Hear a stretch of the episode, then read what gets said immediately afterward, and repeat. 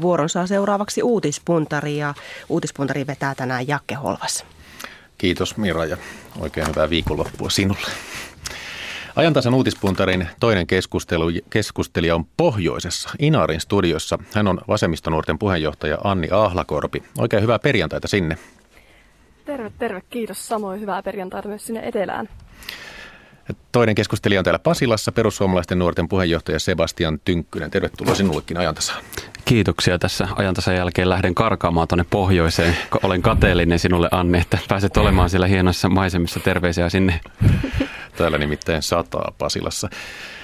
Kerrotaan vieraistamme sen verran, että Sebastian Tynkkynen on siis perussuomalaisten nuorten puheenjohtaja, mutta myös luokanopettaja opiskelija Oulusta ja tunnettiin aiemmin Big Brother-kilpailijana. Anni Ahlakorpi, vasemmistonuorten puheenjohtaja, Utsi Jokelainen, punavihreä poliitikko, saamelaista kulttuuria opiskellut ja työskennellyt muun muassa kouluissa ja päiväkodeissa. Molemmat nuoria mielipidevaikuttajia. Aloitetaan parilla päivän isolla uutisella. Yhdysvaltojen uusimmalla Venäjän vastaisella pakotelistalla on myös suomalaisia henkilöitä ja yrityksiä. Henkilöistä muun muassa liikemies, urheiluomistaja Roman Rottenberg, joka omistaa jokereista 49 prosenttia, ja sitten energiabisneksessä vaikuttanut liikemies Kai Paananen. Eli suomalaisia henkilöitä ja suomalaisyrityksiä pakotelistalla. Mitä te tuumaatte, tekeekö Yhdysvallat tässä väärin nyt, kun suomalaiset joutuvat pakotelistalle? Aloitetaanko vaikka täältä Pasilasta ensin? Joo, eli tuota, niin, niin, meillä Suomessa on sellainen kulttuuri, että me lähdetään tuomitsemaan välittömästi ja pitää heti olla mielipideasia. Nyt itse toivoisin, että ensinnä selvitetään Yhdysvalloista, että mistä tässä kaikessa on kyse ja mitkä ne perusteet ovat, sillä nyt jo esimerkiksi Venäjän puolelta niin tuo presidentin tiedotuspäällikkö eh, Peskov on sanonut, että tässä tulee kyllä vastapakotteita nyt sitten, että, että toivotaan, että ensin saadaan perusteet, sitten voidaan käydä järkevämpää keskustelua. Tässä vaiheessa en, en pysty sanomaan sen tarkemmin, että mistä on kyse. Anja Ahlakorpi.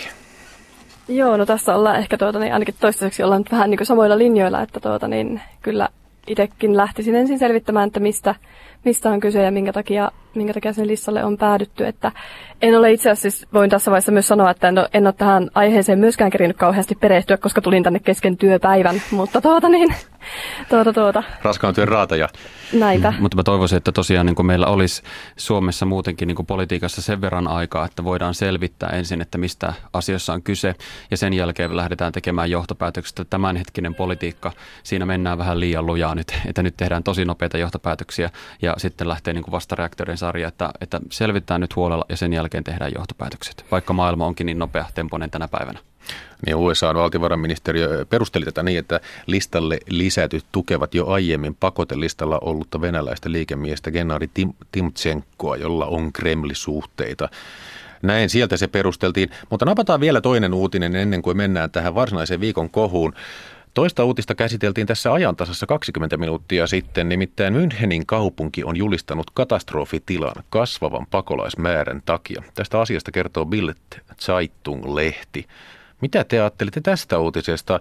Voitteko tähän ikään kuin reaaliaikaisesti reagoida? Mistä tämä voisi kertoa?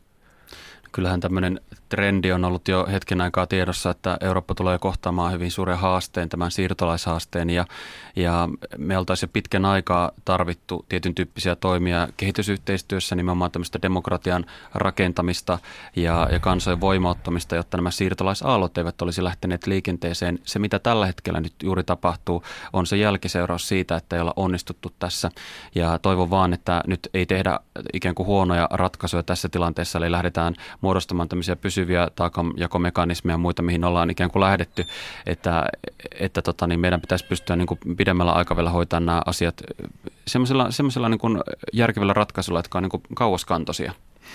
Anni Ahlakorpi, miltä tämä katastrofitila saksalaiskaupungissa kuulostaa?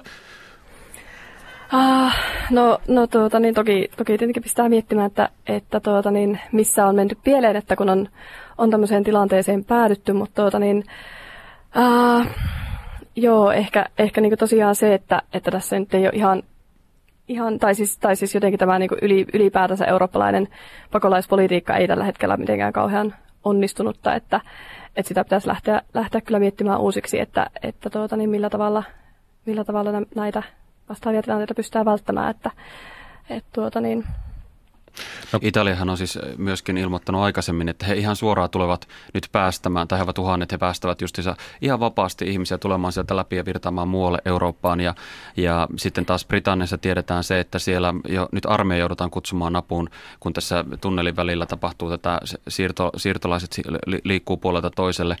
Eli No tavallaan mun mielestä sitten taas myön niin tuosta, tai ymmärrän Italian, Italian tilannetta hirveän hyvin, koska, koska se on ihan selvä, että kun Välimeren yli tulee pakolaisia ja ne tulee nimenomaan niihin, niihin maihin, niin kuin jos miettii jotain Kreikkaa, Italiaa, Espanjaa, Portugalia ja muita, joissa niin ei välttämättä tällä hetkellä taloudellinen tilanne esimerkiksi ole kauhean hyvä, eikä, eikä välttämättä ole niin edellytyksiä käsitellä sitä pakolaismäärää, mikä sinne tulee. Että mun mielestä se on ihan kohtuullista, että myös muu Eurooppa kantaa sitä taakkaa sitten, tai, tai niin kuin, että ottaa, ottaa oman, oma vastuunsa siitä, että tällä hetkellä se käytäntö, että, että pakolaisten pitää pysyä siellä, mihin ensimmäisenä tulevat, ja että se pitää niin käsitellä siellä, on, on mun mielestä vähän ongelmallinen.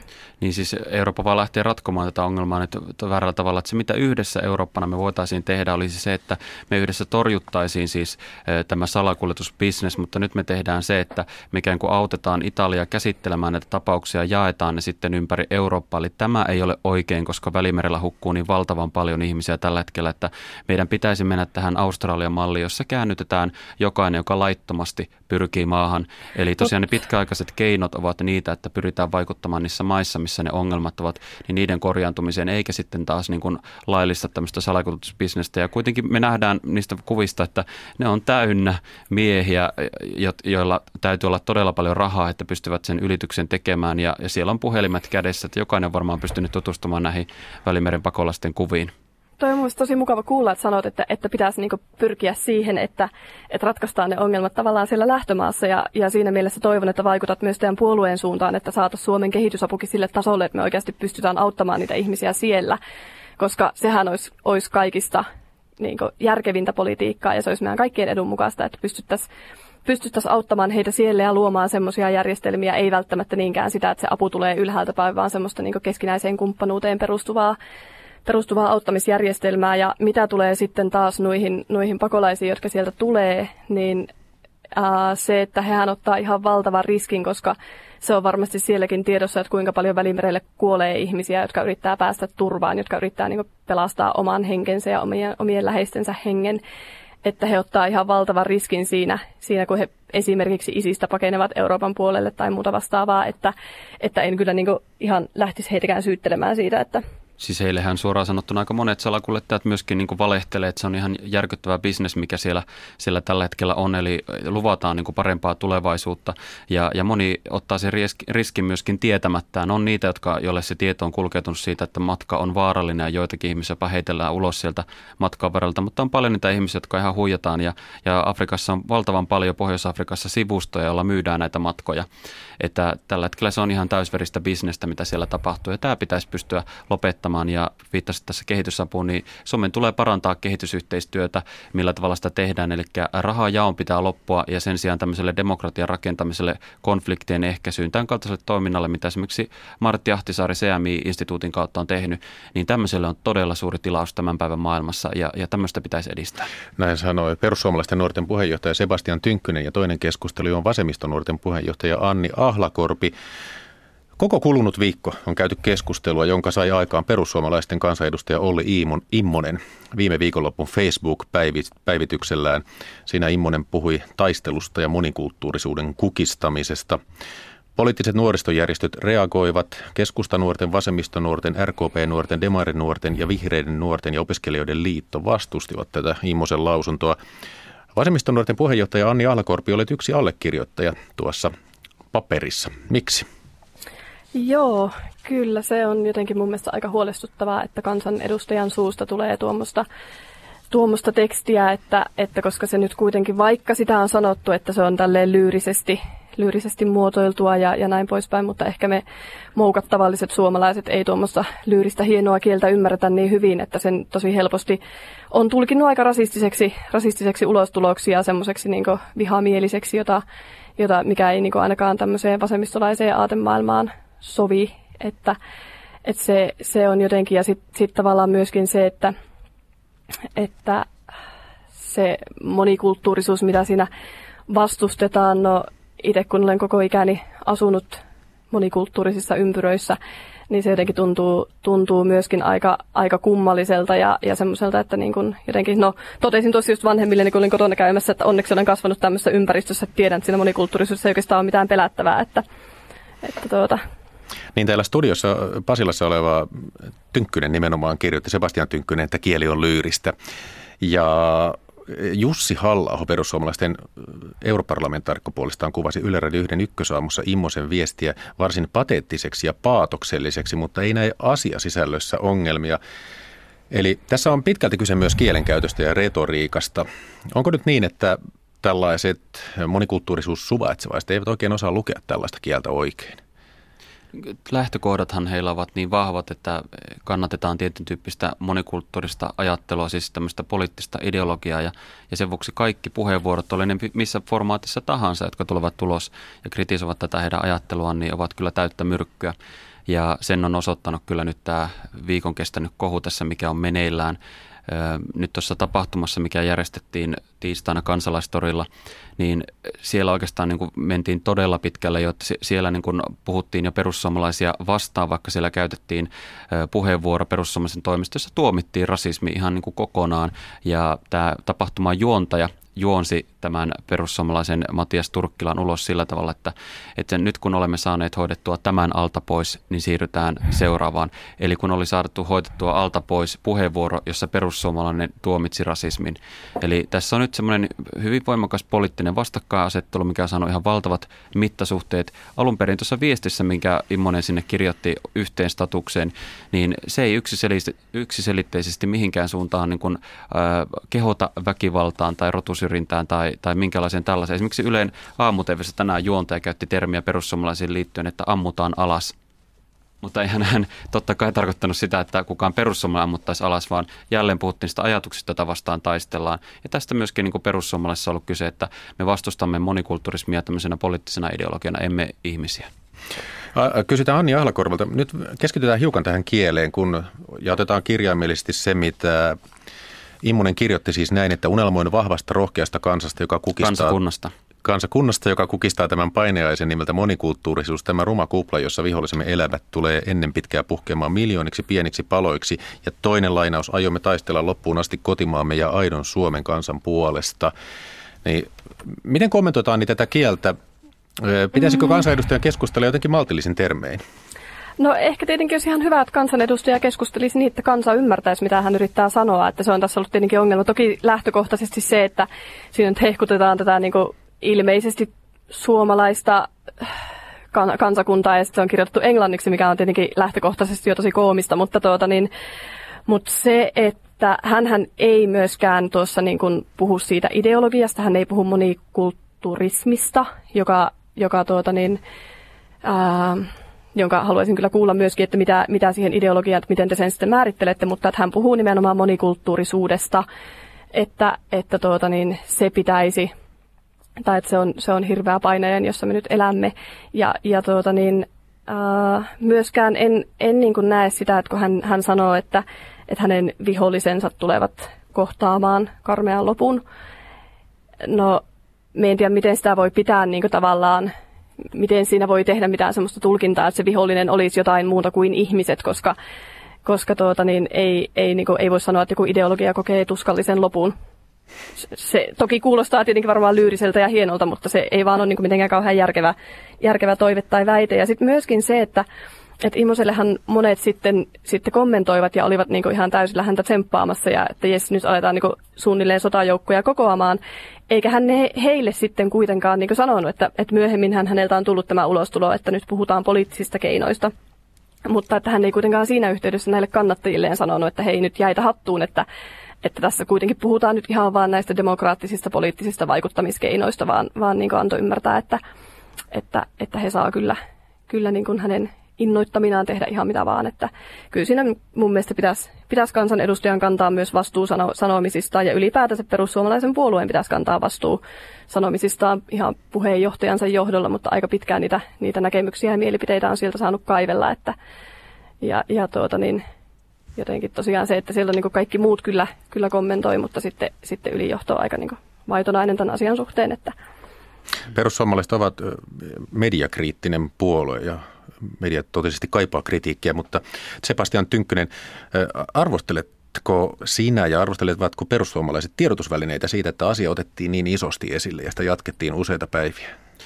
No emme tietenkään koskaan arvostele sitä, että yleensäkin ottaen asioita nostetaan esille, mutta se, mihin meidän kritiikki yleensä kohdistuu, on se, että minkälaisilla sävyllä niitä nostetaan. Ohjataanko sen lukijan ajattelua johonkin suuntaan vai pyrkiikö media toimimaan neutraalisti. Ja se on se, mikä kritiikki tässä niin kuin meillä on ollut. Ja kommentoin tuossa Annille muutamia asioita, mitä hän tuossa sanoi, otti tätä sanojen merkitystä ja muuta esille, niin kun puhutaan siitä, että tulee pirstaloitumaan tai hajoamaan moniksi palasiksi tämä, niin se on se, mitä juuri tällä hetkellä parhaimmillaan tapahtuu. Ja kuka olisi osannut kuvitella, että Helsingin Sanomat tulee kirjoittamaan tällä viikolla. Tänään on ollut artikkeli tästä Suurmoskea-hankkeesta. Ihan niin kuin älyttömiä juttuja. Siinä on kuva, mikä tässä artikkelissa on, niin, niin kaksi eri suunnan edustajaa eivät pysty tulemaan samaan kuvaan.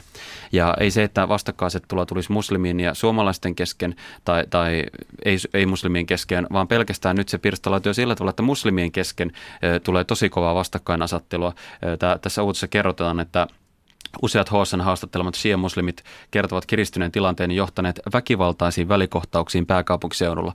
Eli tämä tämmöinen monikulttuurinen unelma, mistä niin kuin haaveillaan, niin se ei vaan tule toimimaan, vaan se tulee päinvastoin niin kuin pirstaloitumaan todella monen osa ja sitten tulee olemaan todella suuria no, ongelmia. Sa- ja tämmöistä, sanoppa... tämmöistä niin kuin vastaan mun mielestä, niin me todella voidaan taistella. Me perussuomalaiset niin kuin ajatellaan, että halutaan säilyttää tämmöinen luottamusyhteiskunta, jolla, jolla niin kuin kansakunnalla olisi tämmöinen yhteistunto.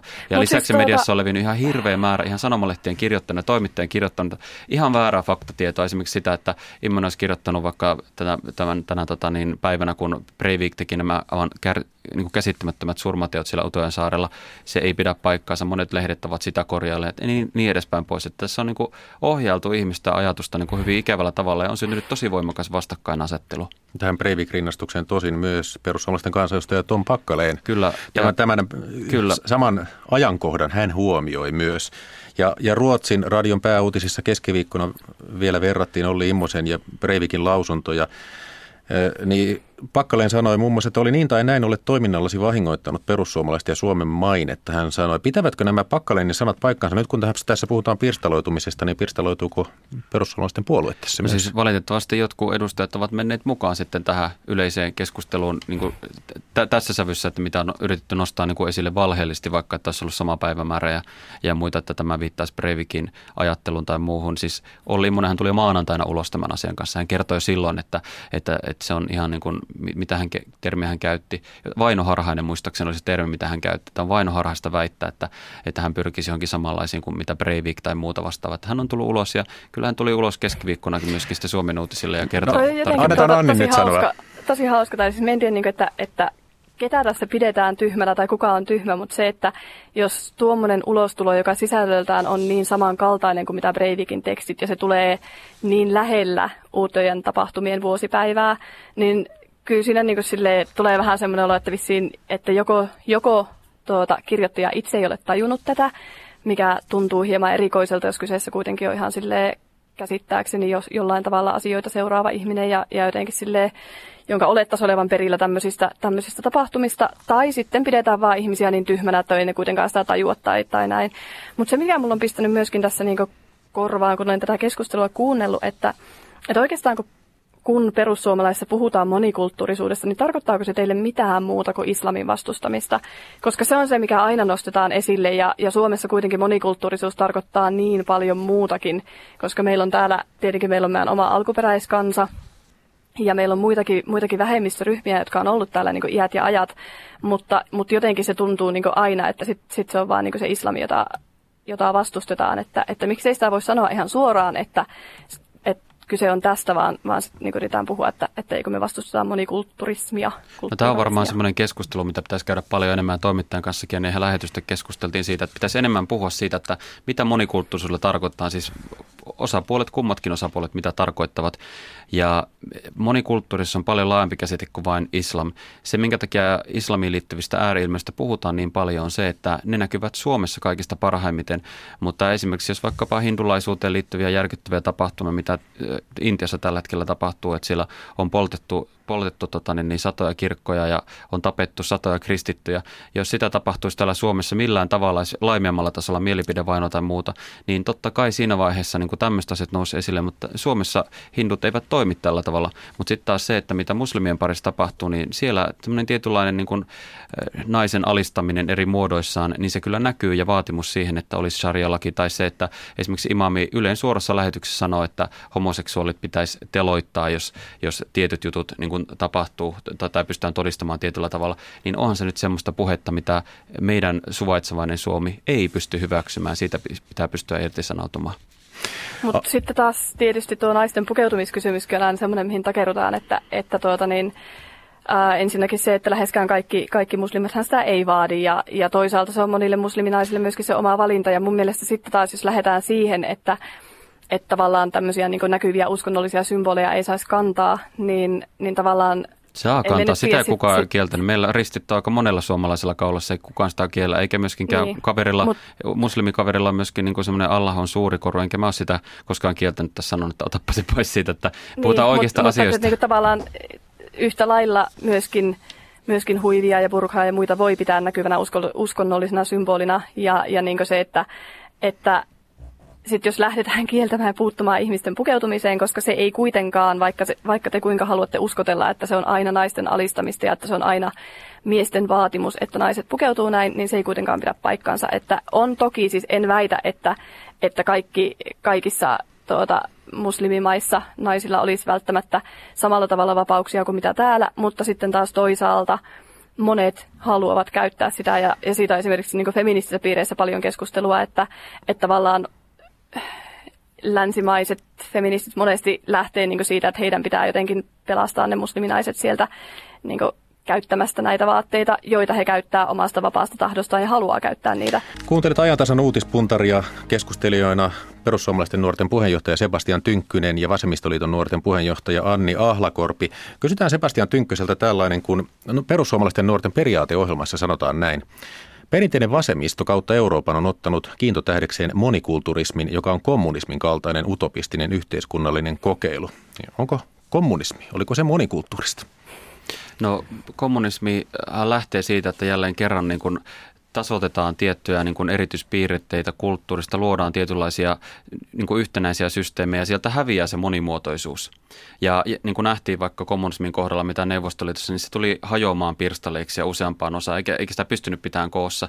Että samalla tavalla monikulturismi pyrkii siihen, että esimerkiksi vaikka suomalaista kulttuurista, niin häivytetään niitä meidän omia erityispiirteitä sen vuoksi, että ne ihmiset, jotka tulevat tänne toista kulttuureista, pystyisivät sitten niin kuin elämään täällä meidän kanssamme sille, että niin kuin he, tavallaan he asettavat ehtoja meille ikään kuin. Ja miten, miten se voi olla, miten se voi, jos se kommunismi hävittää monimuotoisuuden, miten se voi olla monikulturismin kaltainen? No sen takia juuri, että monikulttuurisuus ideologiana, niin siis se mihin se, se niin kuin päätyy lopulta, niin on se, että tulee tasapaksua mössöä kun tavallaan ne, jotka on kansallismielisiä, lähtee siitä, että meillä on niitä omia kansallisia kulttuureita, mitä voidaan ylläpitää ja ne on niin kuin rikkautta. On ihanaa, että niitä on erilaisia, mutta nämä sitten taas, että jos sullotaan niin kuin tällä tavalla monikulttuurisesti samaan pakettiin sitä tavaraa, niin on täysin mahdotonta, että se pysyy koossa, että pitää mennä marssia jonkun tietyn tavallaan säännöstön ja tiettyjen arvojen pohjalta. Suomessa on suomalainen kulttuuri ja arvopohja, miltä me mennään, jossain muualla se on erilainen.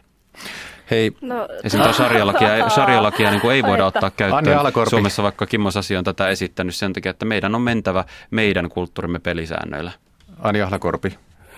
tuota, joo, toi jotenkin tosi, tosi tai siis haluaisin myöskin kuulla niin se määritelmä, että mikä ihme on se suomalainen kulttuuri ja, ja niin edespäin, koska niin tosiaan no, itse olen asunut suurimman osa elämästäni Utsjoella ja tällä hetkellä asun Inaarissa, joka on Suomen ainoa nelikielinen kunta ja jossa niin näitä kulttuureitakin on vähän useampia että missä niin lähdetään siitä, että mikä, mikä nyt on niin se aito oikea suomalainen kulttuuri ja miten se niin ilmenee ja näkyy, että se on jotenkin. Ja sitten, sitten yksi, mitä minä en myöskään niin kuin, en ole kyllä omassa tuttava piirissäni nähnyt, enkä, enkä niin havainnut muutenkaan tämmöistä niin laajempaa yhteiskunnallista ilmiötä, jossa niin näistä omista tavoista ja kulttuuripiirteistä jotenkin pyrittäisiin eroon tai niitä häivytettäisiin. Että me en tiedä sitten, sitten tapahtuuko sitä perussuomalaisten piirissä jotenkin enemmän, mutta en ole ainakaan niin omassa jotenkin lähipiirissäni koke- kokenut tämmöistä, enkä ole huomannut sitä, että, että tosiaan jotenkin niin kuin sen takia, että tänne tulee jostain muualta joku, niin sitten tyyliin suomalaiset lakkaisi käymässä sauna, saunassa, koska niin kuin, mitä? Ei, ei, se, se ei semmoista, niitä on niin kuin hirveä määrä esimerkkejä, niin kuin yksi, yksittäisiä esimerkkejä, kun kootaan yhteen, nähdään se laajempi kuva. Viimeksi tällä viikolla tuli vihreä poliitikko ulos esityksessä kanssa, että, että Suomen siniristilippu, sinivalkoinen Suomen lippu, niin se pitäisi uudistaa – sen vuoksi, että se syrjii joitakin ihmisiä, jotka tänne maahan tulevat, tai jotain suomalaisia, jotka eivät edusta esimerkiksi kristillisyyttä. Eli, eli juuri tämän kaltaisia niin kuin älyttömiä asioita, että pyritään hiomaan meidän omia piirteitämme pois tästä kulttuurista ihan niin kuin väärillä perusteilla. Ja sitten toimittaja tässä siteras meidän perussuomisten nuorten periaateohjelmaa, niin siinä ei siis sanota, että kommunismi ja monikulttuurisuus ovat sama asia, vaan sanotaan, että se utopia on siis sama niin, tietenkin sitäkin voisi miettiä, että kuinka, kuinka suomalaista se kristillisyys on. Tavallaan sekin on muualta tänne tuotu aate, että, että ei siinä sen kummempaa. Siis kulttuurithan aina ovat tietyssä niin kuin vuorovaikutuksessa ja aina tapahtuu muutoksia ja meillä Mutta aletaan nyt te haluaisitte niin kuin lopettaa sen, että, että ei, nyt ei, ei enää. Että... Ei, ei, vaan kyse on vaan siis siitä, että pitää mennä yhteiskunnan pelisääntöjen mukaan ja se, että toisten ehdoilla ei tarvitse luopua mistä. Jos me itse haluamme alkaa jotain tekemään, me voimme tehdä sitä omasta päätöksestämme, mutta toisten paineista, toisten kulttuurien paineista meidän ei tarvitse mitään alkaa tekemään. Että me voidaan olla ylpeitä siitä kulttuurista, mitä me toteutetaan tällä hetkellä, missä me eletään. No, Suomi on tunnetusti vähän tämmöinen konsensusmaa, että meidän on vaikea käydä debattia ja nopeasti halutaan jokin yhtenäinen käsitys ja sovittu mm. rauha. Mutta mitä te opitte tämän immostapauksen myötä? Opitteko te jotain uutta Suomesta vai kävikö käänteisesti, että, että jotkin aikaisemmat käsityksenne vain vahvistuivat? Aletaan nyt vaikka Anni Ahlakorvesta. Joo, tuota, niin no itse asiassa siis mun mielestä ihan hauska, hauska koska siis itsehän pyrin näkemään asioissa aina ne valoisat puolet ennen kaikkea. Ja esimerkiksi se, että tuskin tuota 10-15 tuhannen ihmisen kokoontumista kansalaistorille olisi tapahtunut noin spontaanisti. Ja, ja se, että mun mielestä oli jotenkin aivan mahtavaa seurata, että, että niin paljon ihmisiä oli siellä valmiina, niin kuin, valmiita tavallaan näyttämään, että he eivät kannata tämmöisiä, tämmöisiä aatteita ja, ja olivat siellä niin osoittamassa mieltä monikulttuurisen ja avoimen ja suvaitsevaisen Suomen puolesta. Et siitä tuli ainakin mulle itselle tosi, tosi hyvää, hyvää mieliä jotenkin silleen niin kuin, tuota, uh, No ei nyt voi sanoa, että palasi usko, mutta, mutta ei se missään vaiheessa ole, ole sinänsä mennytkään. Mutta jakautuuko mennytkään. Suomi mutta, tässä? Tuota, niin, ei mun mielestä. Siellä on niinku, tuota, tuntuu, että siellä oli aika, niinku, näytti ainakin olevan ää, monennäköistä porukkaa ja, ja jotenkin silleen, että et, mun mielestä tuntuu, että loppujen lopuksi kuitenkin valtaosa suomalaisista on, on monikulttuurisia ja on, on jotenkin sille avoimia ja suvaitsevaisia ihmisiä, että et, tuota, niin en, en sinänsä niin näe, että tässä mitään sen suurempaa jakautumista olisi tapahtumassa. Sebastian Tynkkynen. Itse kävin siis tuolla tapahtumassa ja tein havaintoja paljon sieltä ja, ja huomasin, että se ei todellakaan niin kuin ihmisporukkana edusta koko otosta Suomesta oikeastaan niin kuin millään tavalla ajateltuna.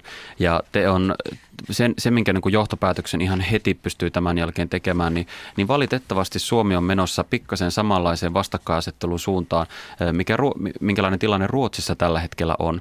Ja se oli mielenkiintoista huomata mediasta sekä sitten poliitikkojen hyvin kovista ja vastakkainasettelupuheenvuorosta, mitä käytettiin.